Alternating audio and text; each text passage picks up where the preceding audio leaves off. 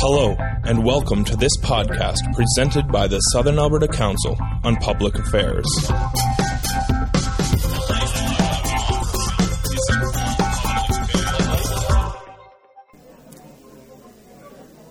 Hello, everyone. Hello. Welcome to SACPA. Just to remind you, the session is being recorded. I'll just ask everyone to turn off their cell phones as well. It can be hard to remember. Yeah, thank you.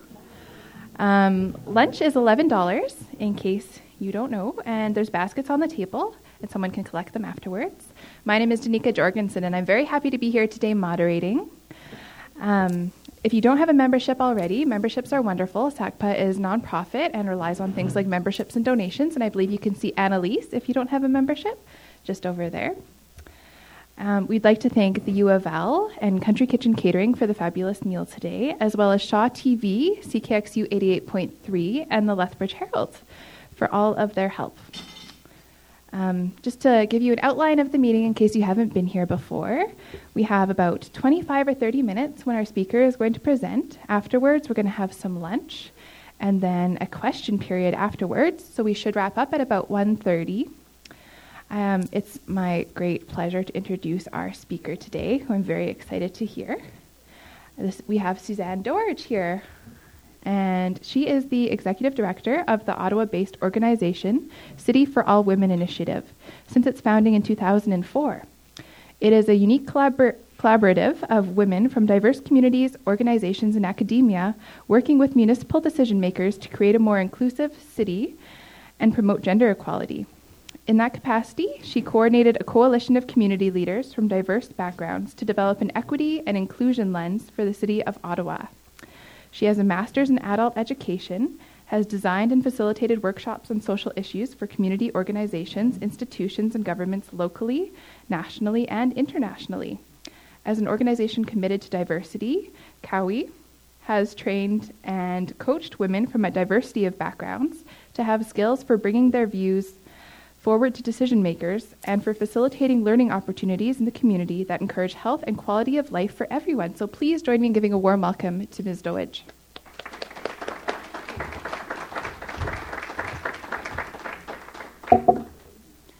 I am so happy that the words of introduction fitted what I'm actually going to say. You know, you kind of wonder, you know, when you get introduced, are, are they going to describe you as something that's very different than what you're going to talk about? So that was great. Thanks so much. You know, talking with people when I first came in, uh, Kathy and Van and others here, about the fact that this group's been meeting for 47 years. This has been happening. You know, how, yeah, as, I mean, you all must think and know how incredibly phenomenal that is. And it is something that I think in other places around the country we could, we could learn from, you know. So, so I'm, I'm, I'm taking pointers here as I'm here today. And I was saying to Annalise Vanner, my, my good friend, who uh, is in part uh, responsible for me being here uh, in Ottawa, where, where initially it was to come and speak at the CMARD uh, conference that will take place tonight, the Coalition of Municipalities Against Racial Discrimination, and, and the conference that they're holding uh, tonight and tomorrow. Um, and also Jeff Coffman with City Council, who, who had encouraged me to come to give a uh, workshop yesterday with Council on Equity and Inclusion and also to senior management. So, one, to thank them for bringing me here, and to come back to the mention of Annalise, my dear friend here, I was just saying to her, you know what? This thing of meeting every Thursday for many years, this rings a bell. What is that bell? What's that bell that rings? And I thought, of course, every Thursday, not for 47 years, but for six years, there were a group of us who held a vigil at the Human Rights Monument in Ottawa. It was during the years in the 90s when there were cutbacks to social programs. And, and, and so it was an ecumenical vigil that we held every Thursday where we would stand in silence um, and rain, sleet, snow, whatever, we were there every Thursday. So it, it warms my heart to think that as we were out there every Thursday, you were in here having conversations about social policy and what matters to you and to know that we were there doing that and you were here doing this. And I was just thinking, gosh, if we thought to go inside, maybe we could have done it for 47 years, you know? but anyway, it's wonderful to be here with you. Um, so I, um, I um, City for All Women Initiative, or CAWI as we're called, um, grew out of an, of an awareness internationally um, that of women's right to the city. So my apologies here for people who are, are not from the city, you know, who are from the rural area. You know, I was joking yesterday, I can't say that word right because I'm from southern Illinois originally. And in southern Illinois, you, I grew up in the rural area, and on Saturday nights we go and climb the fire tower and have a good time. And so I can't say rural right. And I get in trouble in Ottawa all the time because 90% of Ottawa is rural, as you may know. When they amalgamated, it's, it's a large part is non urban. And so part of what we look at is what is the experience of people, rural residents of Ottawa. And I can't say it, so you'll just have to bear with me. But I, but I am going to focus somewhat about cities because that is the, the, the work that, that we're engaged with. And, and you can consider to what extent what I have to share is relevant for, for where you live, whether it's in uh, Lethbridge or out of Lethbridge, um, because that's the experience I can speak from. And I can tell you that CAWI began, as I said, in an organization that was looking at a whole national movement about the right to cities for everyone to have a right to the cities. Who, who's not included in cities? Who gets left out when you do city planning? And then specifically, international women coming and saying women have a right to the cities too. A lot of that coming out of countries like, like India, where just even issues like public toilets or being able to safely ride transit or being able to negotiate your way around a city are, are major issues for women. Um, but also in the more developed countries and in Europe and in North America, looking at the ways in which women experience cities differently than men, traditionally in part because of women having specific concerns around safety, but also because of the roles that we've traditionally played, which are in change and are all the time changing, but still having in a world in which, for the most part, women still have more responsibility around caring for, for children or caring for their el- uh, elderly parents and so are more likely to be engaging with different social services and negotiating the cities in different ways.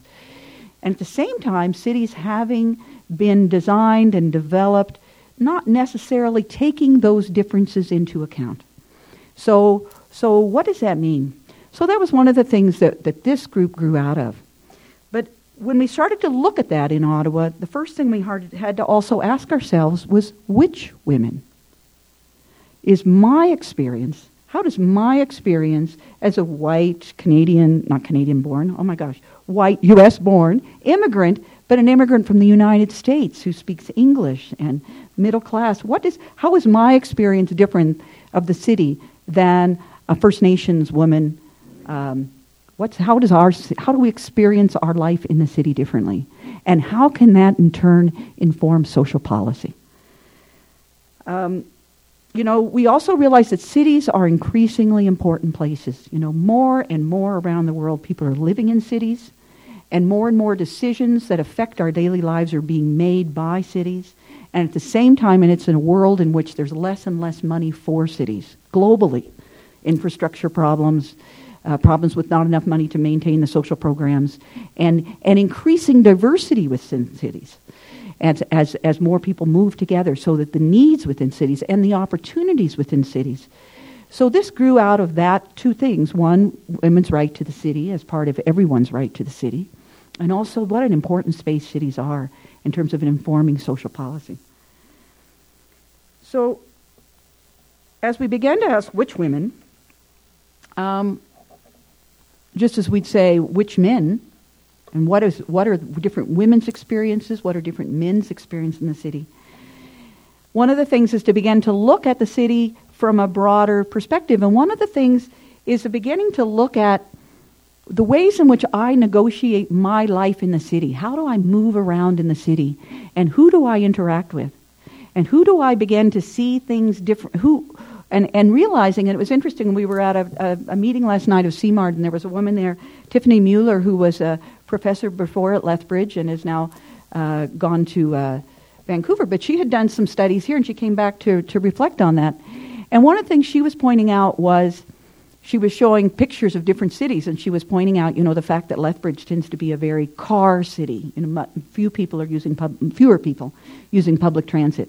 And that when you when you're using your car, you're more likely to go from your home to your work or from your home to your school or from your home the doctor, and your life doesn't necessarily bump up against people maybe who are different from you in as many ways as it might if you're if you're on a bus where everybody's all thrown in together on that bus.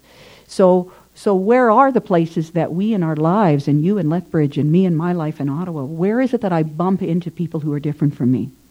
And to what extent, when I do, am I really uh, this idea, of, as I think the publicity talked about, tolerance? To what extent am I tolerating, or to what extent am I moving beyond tolerance? And I'll give you an example, and that is that that I know for myself, I'm always in a hurry, and as Annalise will tell you, I'm often running late, so I'm I got to go, you know, and I can't stand lines. I can't stand lines in grocery stores, eh? Oh my gosh, you know, I try to look at the magazines, but I'm so impatient, you know. But instead, lots of times, how much am I tolerating the the the, the person in the line who's who has a is English, English as a second language, so they're not quite understanding as the cashier and them are interacting about how they're supposed to do their interact. And I'm like, gotta go, gotta go. Or, or the senior before me who's pushing the cart in, but I'm getting, I'm trying to really say, okay, take my time. It's okay, you know, I'll, I'm going to move slower as I age too, you know, but instead I'm kind of anxious, you know. Or the person with a disability working their way through a, through a doorway the, or the homeless person I pass on the streets, the ways in which I'm basically, yes, I'm, I'm, I'm tolerating. How do I move beyond that toleration to really understand where's that person coming from? And how, how can they, in fact, what can they teach me in my daily life? One is slow down, you know. but the other is, well, how can they teach me and what can they teach what it means to have good cities? What it means to have good social policy? What it means to have democracy? What is it they have to teach me? What is it they have to teach our city, our community? So, so it was with that kind of idea, because lots of times, you know, people, we will see people as uh, users of services, but not see them as people who can inform the services, who are in fact the people if who are using the services who know it the very best. But too often, those who are the greatest users of services are the people who are the most marginalized in the community whether it be people in poverty or First Nations people or, or racialized communities or recent immigrants or the, the Bhutanese refugees, say you have new to your community, that indeed, because they're using those services and they rely upon it, they can be some of the best informers. So, you know, and I must say too that I was, um, you know, how do we do that? And how do indeed um, people like myself, and you could think about yourself who are in more privileged places economically, um, you know, age-wise. In so many ways, I've got a whole set of privileges. How can I how can I use those in a way that be, moves beyond charity?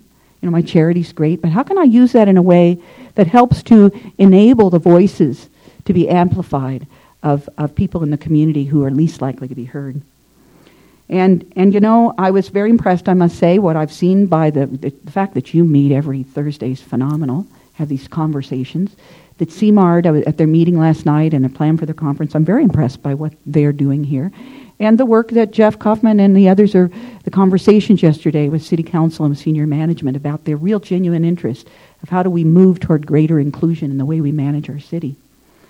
But I also know from my own experience in working with the City of Ottawa very closely, in which we develop this equity and inclusion lens and work with the city to do training, that the only way that can work is when the community and the city work together.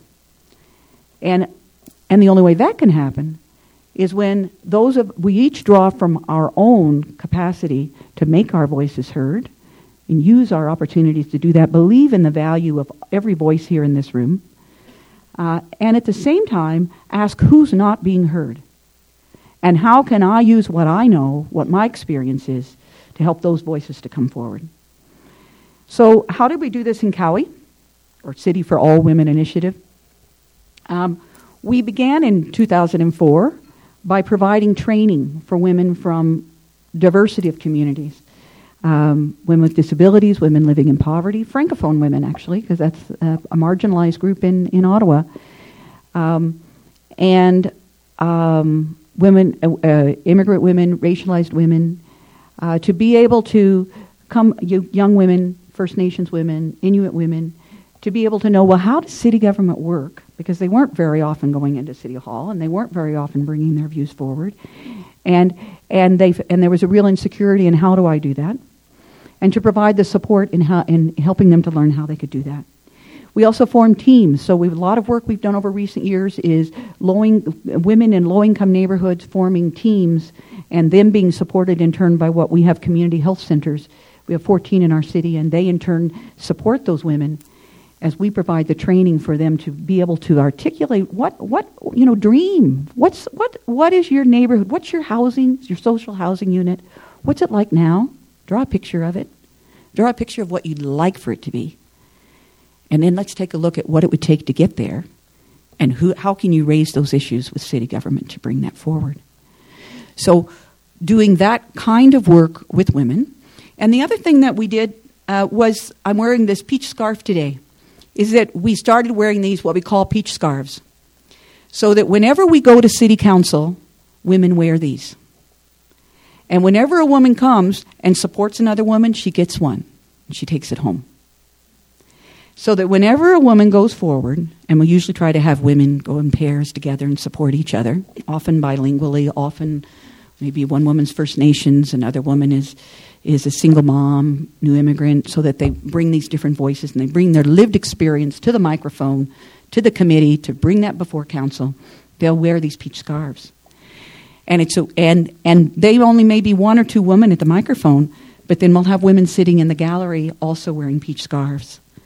And that way, council knows that these two women are not alone.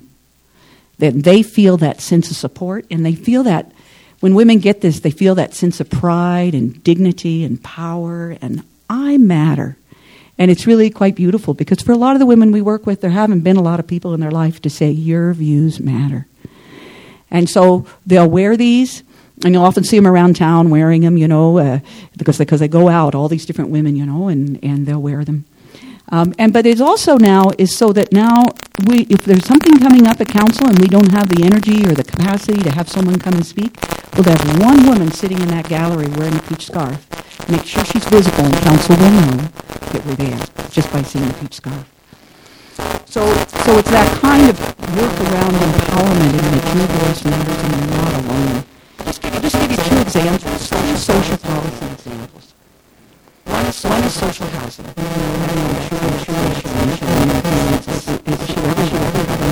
Social, housing um, that meets the needs that we've got lists. We've got housing way below standard. Um, and, and, and a continual frustration. And the city doesn't have enough dollars. And there's this, this whole culture around not raising taxes. The councilors are so afraid to raise taxes, you know people don't realize that taxes pay for those very services that we use every day.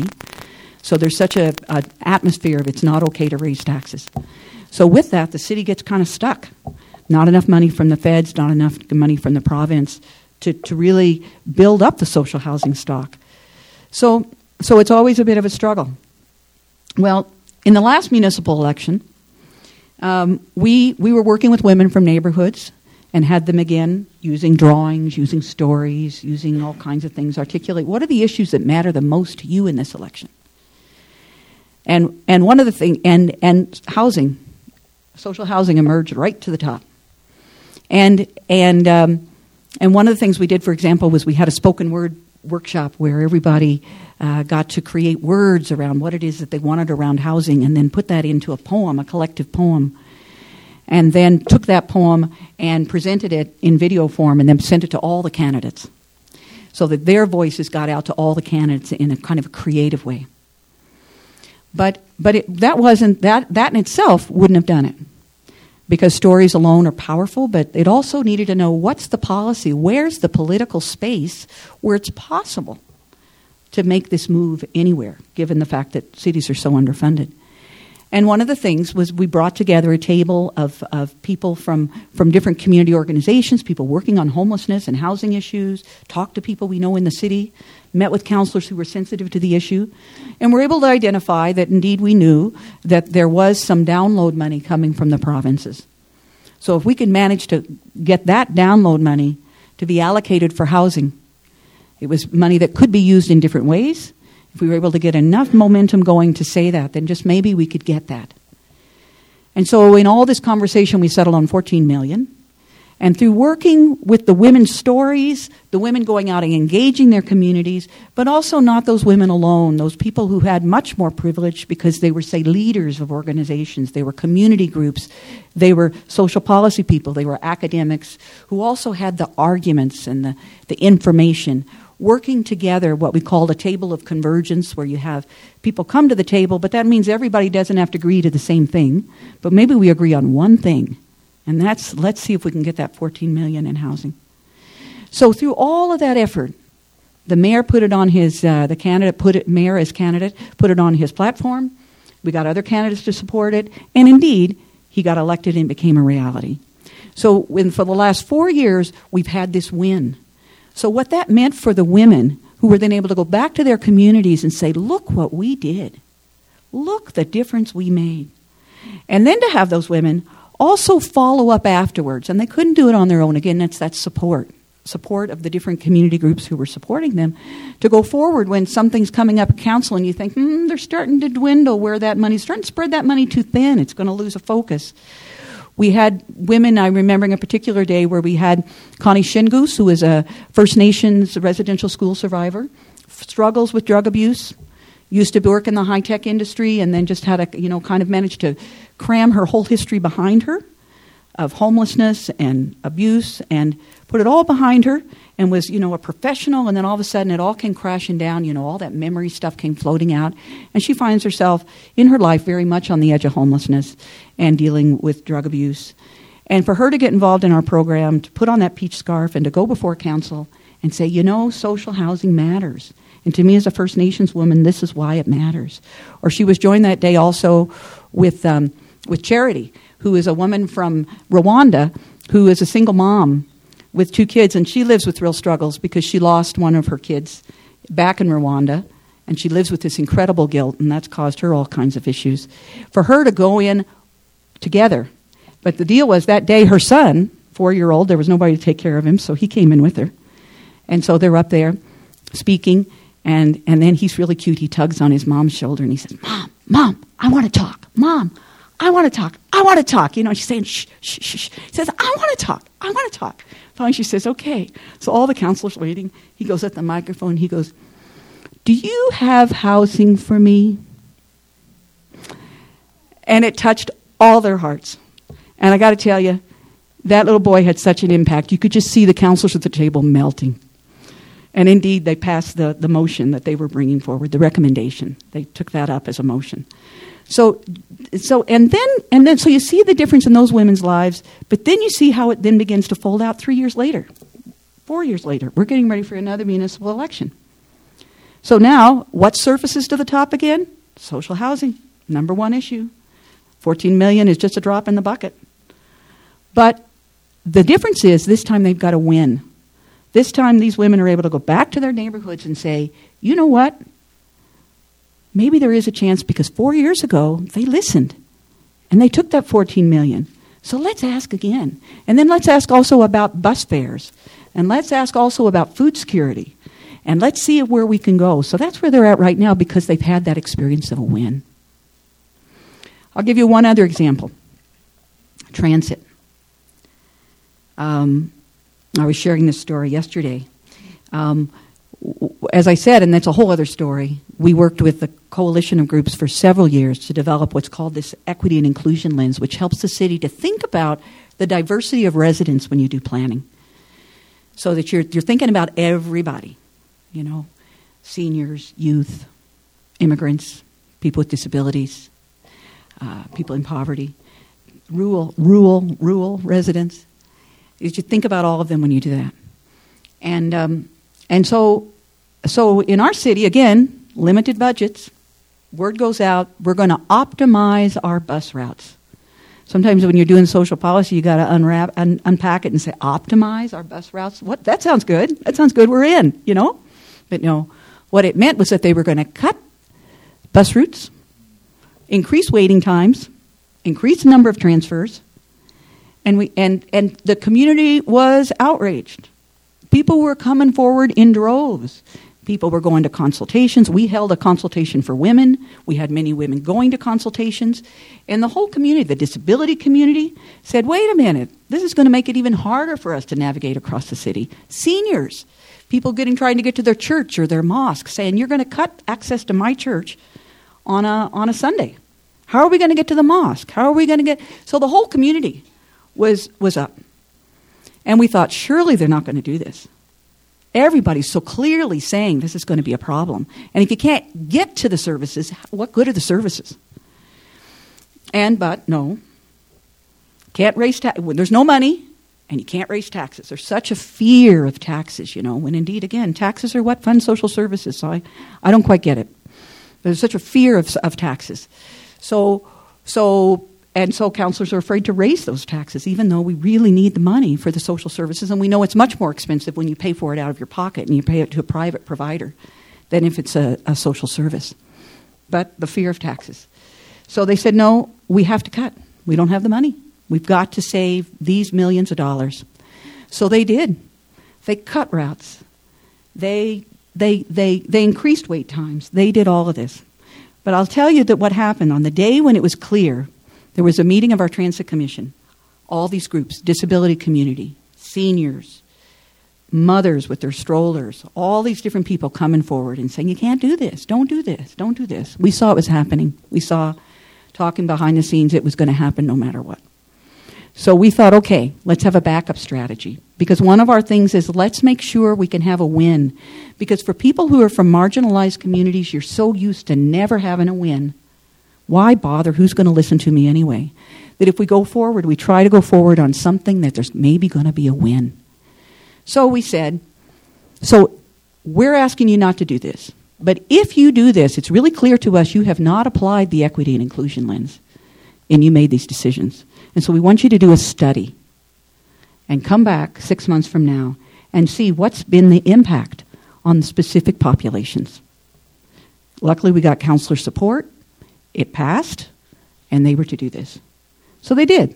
They did the study. It took them a year, but a year later, indeed, it proved just what we all knew.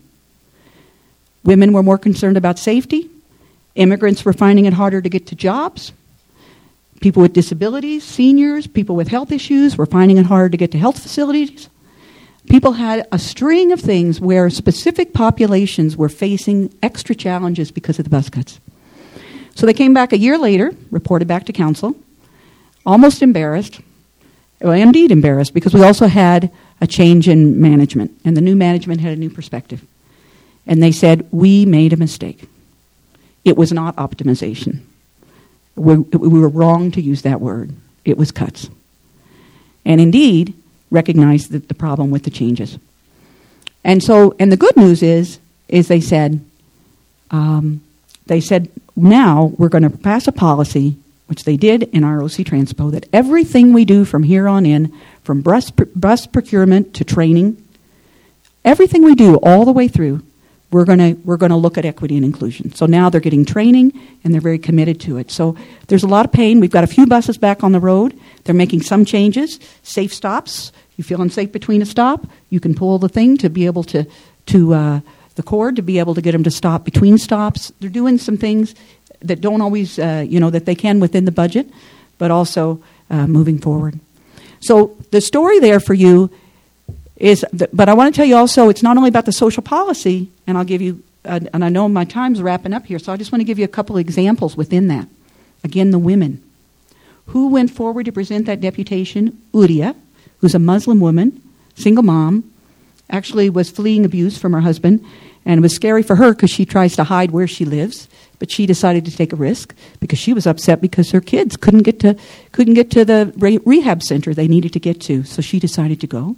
Linda, who lives with uh, fibromyalgia and other disabilities, and has a partner with disabilities, the two of them went forward and presented that deputation. And they were so proud of themselves. And a year later, when the study came back, they were in the audience. And they knew that they were the ones who were responsible for having this now happening. So they have that pride and they take back their communities. So I guess when all of this, it's about the social policy, but I want to say that it's about who's not part of shaping social policy, who could inform and give insights that maybe aren't being heard. And I want to just tell you one more person, and that's a woman by the name of Christine. Christine is a woman who has lived with disabilities all her life. She has an arm that's hand is such that she can hardly use it. She doesn't have all of her fingers, and her, her hand doesn't work very well. And she and she also um, lives with lupus, and so has really hot, low energy levels. And when she first got involved with CAWI, about six, seven years ago, she she was angry. She was angry at the world. She came to the training. She was mad. She was unpleasant to be with. She was grouchy. She was she'd bite at people. You know, she said, "I'll never use a computer." She hardly spoke English. She's a francophone, unilingual francophone. Lived in Ottawa her whole life, and couldn't speak hardly any English, and was just mad. Well, I'm telling you, seven years ago, she's a whole other person. She she is now our expert on transit. She's on that computer every day, checking what's going on I was talking to her the other day. We're working on putting together a messaging on the election. I said, you know, we got to figure out if we want to not to raise bus fares, what are we going to do? And she said, I called the person who's head of the committee and I said, give us me all the historical documents on all the precedents that were set in the past. I said, you what? I, you know, she said, I called him up. And she said, and I got it. So she was, she's got that courage to go forward. So right here, just show you, do you see this scarf, but you also see this necklace and these earrings? She makes these because she is so grateful about the change in her life, and she's given one to all the women city councilors. And at first, she was just going to give them all as a gift one International Women's Day, and then she said, No, I'm going to wait till they earn it. So, what she does is when a woman councilor comes forward on an issue that she thinks and we think is something that's really important in terms of promoting inclusion in the city, she awards them with this, with this necklace. So if you look in there with the light, you'll see her shining in there and all the other women. So thank you.